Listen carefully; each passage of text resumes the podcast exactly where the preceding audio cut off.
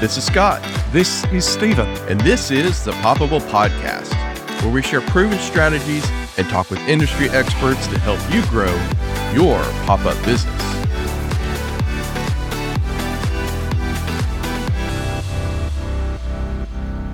Welcome back to the Poppable Podcast with Stephen Brooks and myself, Scott Blair. This week, we are hosting our guest, Andy Bailen. He is the founding partner of 3PE Consulting, and he provides services for retail, consumer product, franchise, and e commerce companies ranging in size from multi billion dollar businesses to startups with a keen focus around pop up store programs. So, Andy, why don't you introduce yourself and help us to get to know you? Sure. Thanks, Scott. I'm very glad to be here. I've been in uh, the retail business, a little bit on the CPG side, but mostly in the retail business for over 30 years and actually started doing pop ups way back in the late 1980s before the term pop up store was ever coined. I was running a small chain of toy stores and I would drive around the market that we operated in looking for empty spaces at Christmas. And when we found a space, we negotiated a, a lowball deal. We filled the store with toys, piled up on brown boxes, put a register in, and then sold a bunch of that left after Christmas. Doing pop ups at scale in a little bit more of a refined manner actually started when I was the EVP at Party City. We had planned out a Halloween temporary store initiative and then started taking on real scale at KB Toys. I had gone there as a turner CEO in a turnaround situation. We didn't have money to open new stores, so we used pop up stores because of the low cost model to drive incremental growth to the business, top line, bottom line. And then after KB, went to Toys R Us and did a very large program there where we did 90 stores the first year, 600 plus the second year and grew the pop-up business from zero revenue to over 200 million in about 18 months. And I've been doing wow. Uh, consulting work in the world of pop-ups ever since, just based on that experience at scale. That's great.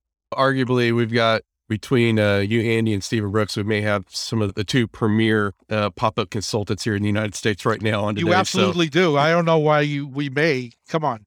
yeah, absolutely and I'm not going to decide who's number one, who's number two either. You guys can fight that out later. but, it's, um, well, it's the good looking one, Andy, Scott. You know that. We'll, right? call, we'll call it a tie. We'll call it a tie.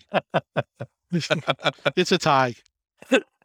I'm, I'm, fascinated by your career, and I've watched it with uh, in awe. I can tell you. I appreciate that. So, talk around like pop ups before because you mentioned turnarounds and and over inventory for me. I think is a is a big thing right now as well. But who are the people do you think in business right now should be looking at doing pop ups? So the, there's a wide range of people that pop ups could work for. Your point's very valid that uh, pop ups can be a great way to sell off excess inventory and get a very strong return on it as opposed to other means of disposing of inventory. My experience, it's been there's two ways to do pop ups. One is for profit, when you're selling stuff and you want to make mm-hmm. money and walk away with with a profit. And the other way is from a marketing standpoint, where it's really an expense on the marketing line of the P and L for whatever company um, mm-hmm. may be doing it. And there are big companies like Samsung, uh, Microsoft that have done it as a pure play marketing effort. My take is I always prefer to do it for profit because I found that the companies that do it for profit and sell something, generate revenue and, and four wall uh, contribution, still get all of the marketing benefits that mm-hmm. the pure play marketers do. You get the buzz, you get you build consumer awareness, you could launch a new product line, whatever the case may be. Um, but you're still not only offsetting the cost of the pop up, but you're making money at the end of the day. In terms of who it makes sense for, one is existing retailers that want to grow without investing in permanent real estate, or they want to test potential permanent real estate locations without making a five or 10 year commitment to mm-hmm. those locations. Mm. Two is digital sellers there's there's a real convergence happening in the world of um, you know selling to the consumer today, where you know simplest way to say it is in this day and age you have to serve the consumer wherever she wants to be served. So more and more digital sellers are shifting into testing, trying, and executing physical retail initiatives. Uh, I guess uh, it would be a definition of on the term omni-channel. Third would be manufacturers that don't want to rely on selling to retailers. There's obviously a margin impact when you sell to a reseller. There's a large group of manufacturers that want to go uh, direct to consumer, and they're doing it both online as well as in physical environments. And again, the nature of the pop up model is that it's low cost, low risk, it's easy to get into, there's no long term commitments. And if it works well, any one of these different companies, types of companies, can scale from that point. Um, we've worked with service providers as well to promote a service, but the real, the big three is uh, physical retailers, digital retailers, and manufacturers, all wanting to find a way to reach new consumers in a cost-effective manner. I'm sure, like me, you you end up busting lots of myths about pop-up retailing because people think it's just for it's just for the big boys. You know, you were mentioning kind of Samsung and, and Microsoft who do the experiential. Yep. But the, the thing about the, the modern industry is it can work for really small retailers as well. As you say, that that sure. online yep. to inline, as Scott and I have been saying. What, what's your thoughts around that? Is, is there a way that smaller brands can come together and, and work in a pop up environment um, like curated brands? We, we had one on just a few weeks ago. Yeah, there's there've been a bunch of companies that have tried curated retail environments, typically under kind of that temporary umbrella. What I've several of them have gone away, not all of mm. them, and some do it well.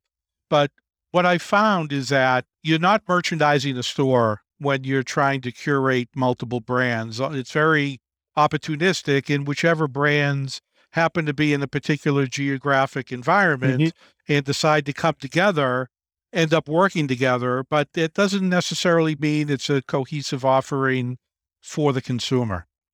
One of the things that I don't think a lot of people understand about pop ups is you could go as large or small as you want and you could work on all different types of budgets, including yeah, relatively small budgets to get into a pop-up environment. Even if you go into, if you have a product assortment that could fill, let's just say, for example, a thousand square feet, hmm. but you go out and you look at your local market and you can't find any spaces that are below 3,000 square feet.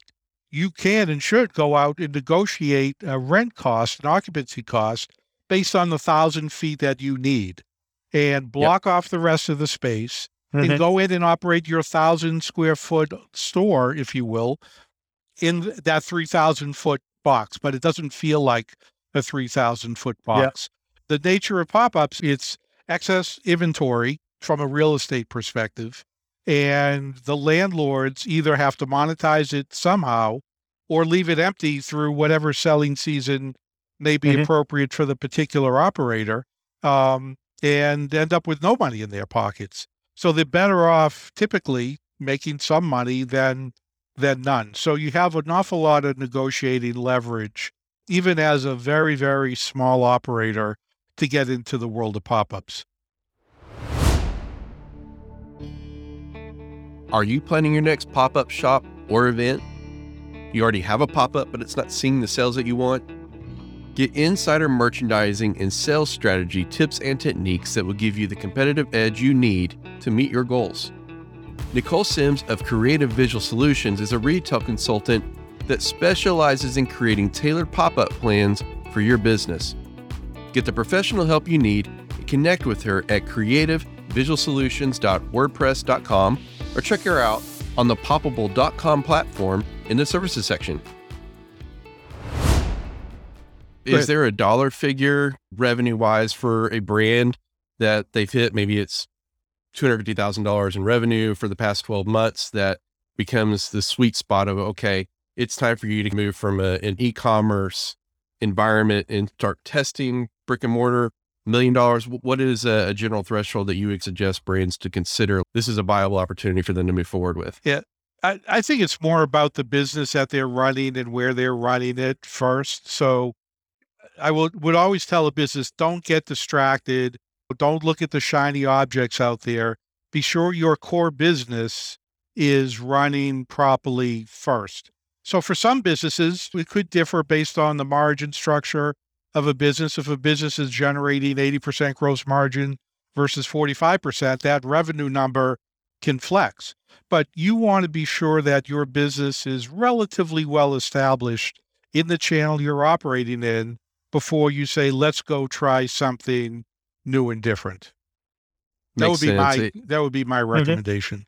Yeah, makes So sense. would there be a an estimated or recommended cost basis for doing a pop-up based on revenue or how do you position that with the brands that you're consulting with to go 10% of your revenue or 5% of your revenue is what you need to allocate for a budget for doing a pop-up or, or how does that correlate?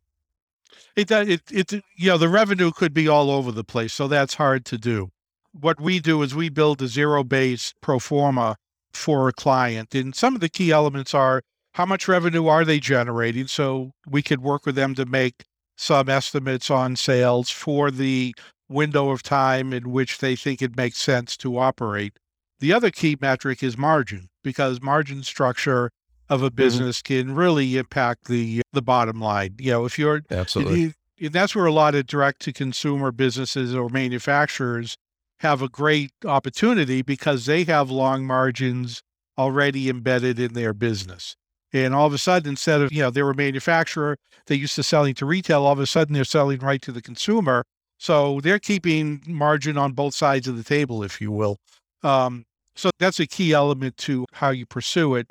But we'll always work with the client to build this up from a zero base. There are never any guarantees in life in terms of what the results will look like, but just to get a level of comfort that, you know, there's an opportunity to not only generate the revenue, but generate the profit, off more than offset their costs, typically offset any consulting fees as well, and still walk away with money in their pocket um, at the end of the day. And yeah, when you open, if you're opening for a relatively extended period in time, meaning two months, three months, could be longer. There are pop ups I've done that have lasted for years under a pop up model, believe it or not. But when you have that two or three month window, you still have the opportunity to adjust in real time to the offering, to the promotions, to you know how the business is being executed. So even if your initial plans don't necessarily kick in the way you expected, there's still enough time to go and, and tweak the offering, tweak the model to get really on track to where you want to be. And and if you're looking to get into pop-up retailing and, and you're looking to find your first location, what what are the Yep. points that people should be looking at to evaluate the location? What's your recommendations around that? So obviously uh, it's location, location, location, which is a Sure. you know old classic saying. You want to be um, in front of as many eyeballs as you can. Traffic is going to be critical, and it's. I wrote a piece several weeks ago about location, and I referred back to the old saying that if you build it, they will come, but that's not always the case. You want to, mm-hmm. if you build it, like in the movie Field of Dreams, many will come, but there's still other things you need to do to build awareness and drive traffic. But you want you want eyeballs, you want traffic, you want proper co-tenancy. There's a lot I've seen people go in particular in strip centers as an example, where they go next to a supermarket where this gets tons and tons of traffic and they thought they were doing a great job. But the supermarket traffic goes into gets groceries and comes Yeah. out with groceries that need to get home to be refrigerated and they're not shopping anywhere else, but they fill up Mhm. the parking lot in the meantime. So those that location didn't happen to work very well. The other key element, and this is one thing that boy, I would guess 80 80 plus percent of people I've spoken to about doing pop-ups, clients, potential clients, etc., don't understand is that the rent, the occupancy is highly negotiable Mhm. and people tend to overpay time and time again, thinking that they know they don't know what they want to pay at the end of the day. We'll help a client obviously with that, But if you're not a client, they don't know what they want to pay. They'll go look at a space. Their landlord might be asking, let's just for the sake of conversation, $10,000 for the term in occupancy. They push back and they get it down to $8,000 and they think they've done a great job because they've saved $2,000 in rent. But the reality is, given market and negotiating opportunities, they should have been at $5,000. So, in Mhm. effect, they're paying $3,000 more than they should be if they truly had some experience support helping them negotiate that deal. And that money comes right off the bottom line. So negotiate hard, I guess, is what you're saying.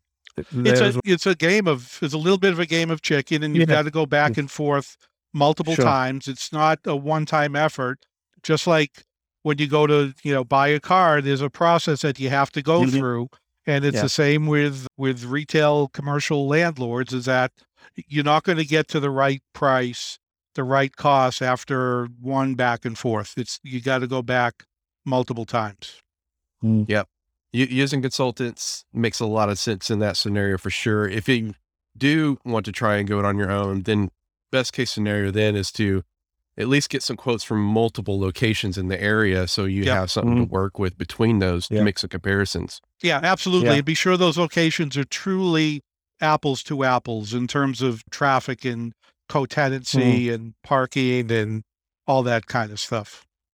Mm. Yep. Staff is becoming a real challenge for all kinds of businesses right now. Yep. Have you got any recommendations about recruiting or is, is there anything you've done in the past that you've had great success in to bring in temporary staff? So we often rely on using temporary staff for for pop-ups. There's Mhm. you know, a lot of companies don't want to go through all of the challenges of bringing on additional permanent staff for a short window of time and then Mhm. having to phase those people out at the end of 2 months or 3 months or whatever Yeah. the case may be. It's important and I've done this over the years, I'm sure you have as well, to- to create relationships with uh, high quality staffing businesses that Mhm. you can have a high level of faith in. Doesn't avoid all the challenges that exist today. These are real challenges and they're not, you know, they're not going to go away for this year. Hopefully they'll get better as we get Yeah. deeper into next year.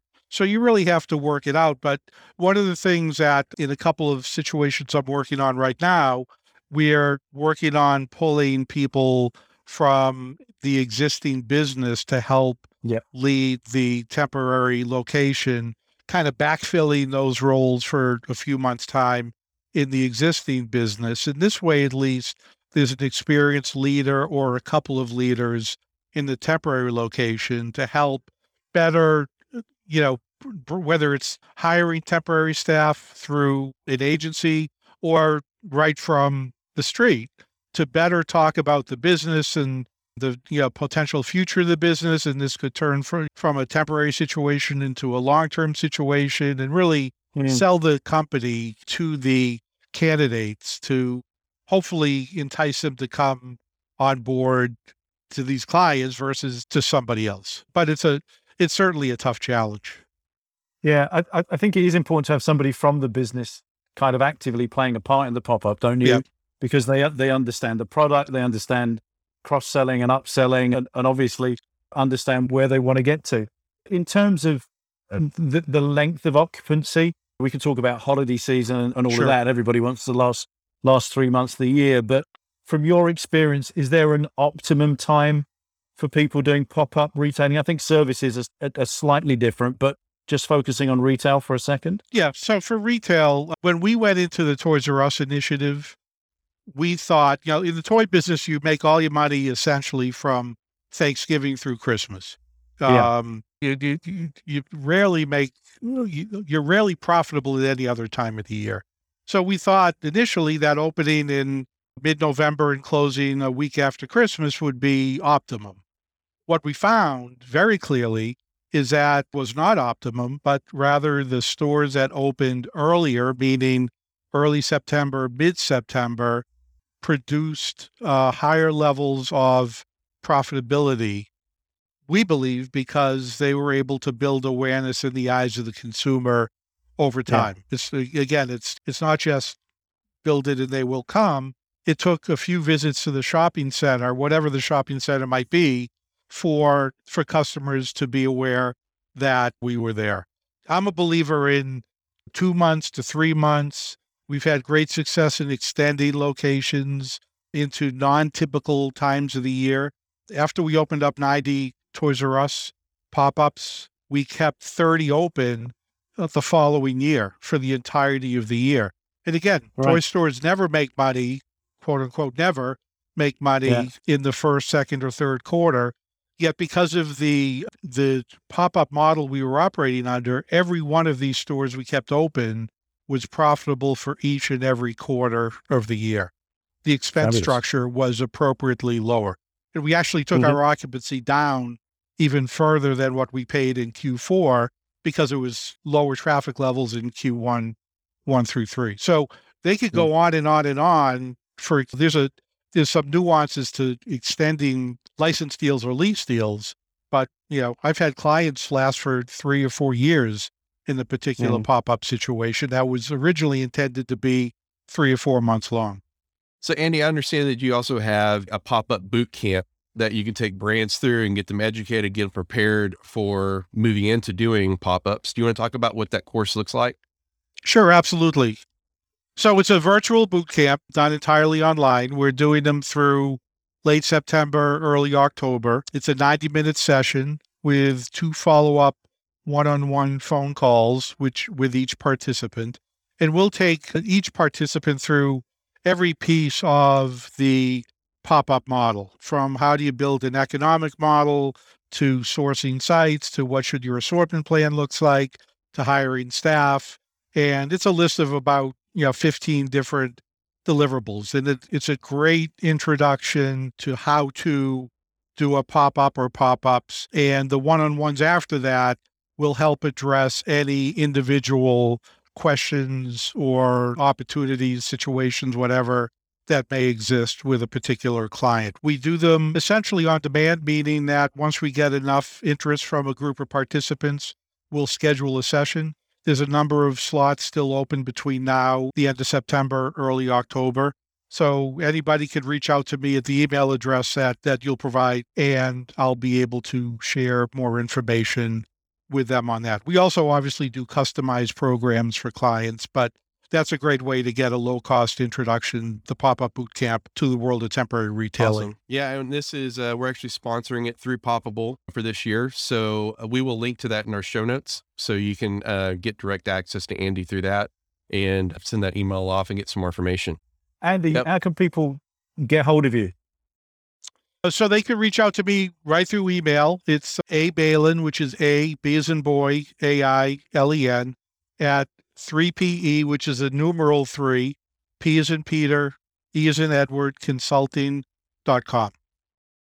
Andy, thanks for being on today. Really appreciate your insights, and we do look forward to having you on again soon. It's my pleasure, guys. I appreciate you taking the time. Thank you, Andy. You're welcome. Thanks for listening to the Poppable Podcast, brought to you by Stephen Brooks, the pop up retail expert, and poppable.com the online community marketplace that matches pop up brands and spaces. If you have any questions for the show, you can email us at questions at poppablepodcast.com or leave us a voice recording at poppablepodcast.com. Don't forget to review, share, and subscribe, and we'll both see you next time on the Poppable Podcast.